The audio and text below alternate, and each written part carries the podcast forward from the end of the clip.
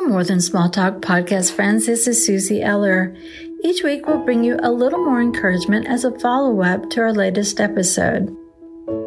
In yesterday's episode of More Than Small Talk, Holly, Jennifer, and I talked about how alienated we might feel when we think we're the only ones struggling with something. I used to feel this way when I was new in my faith. I remember standing on the precipice of faith and having a ton of questions. I didn't know who to ask or even how to get there. I thought everyone else had all the answers. Since then, I've come to understand two things. We learn about faith as we live it.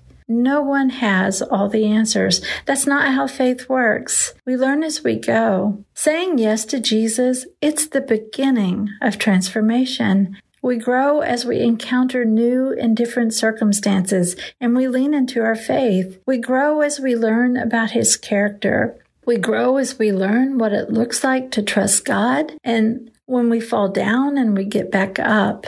Consider your faith as a living thing. It's not stagnant. It's not a one time deal. And that's not the expectation. You grow and you evolve in your faith one day, one year, and all throughout your life. The second thing I wish I'd known is that we grow as we gather with others. I used to shy away from sharing my questions. It seemed like everyone else knew more than me. While there are others who were more mature in their faith, most of them had asked the same questions at some point.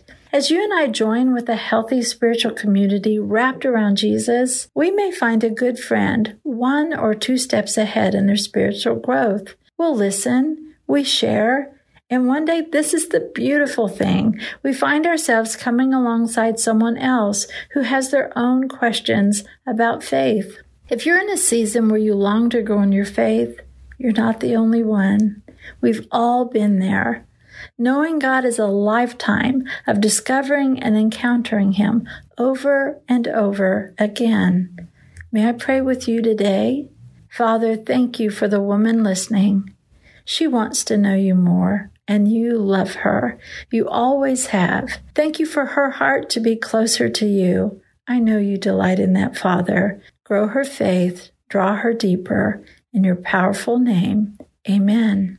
If you want to know more about Jesus or faith or how to live your faith in ways that change you and the world around you, I hope you'll check out my book, Come With Me, Discovering the Beauty of Following Where He Leads. You can download and read the first two chapters absolutely free at suzanneeller.com in the book section. Thanks for joining us today. We'll have another More Than Small Talk episode for you soon. Holly, Jennifer, and I hope you'll share this with a friend so they can be encouraged too.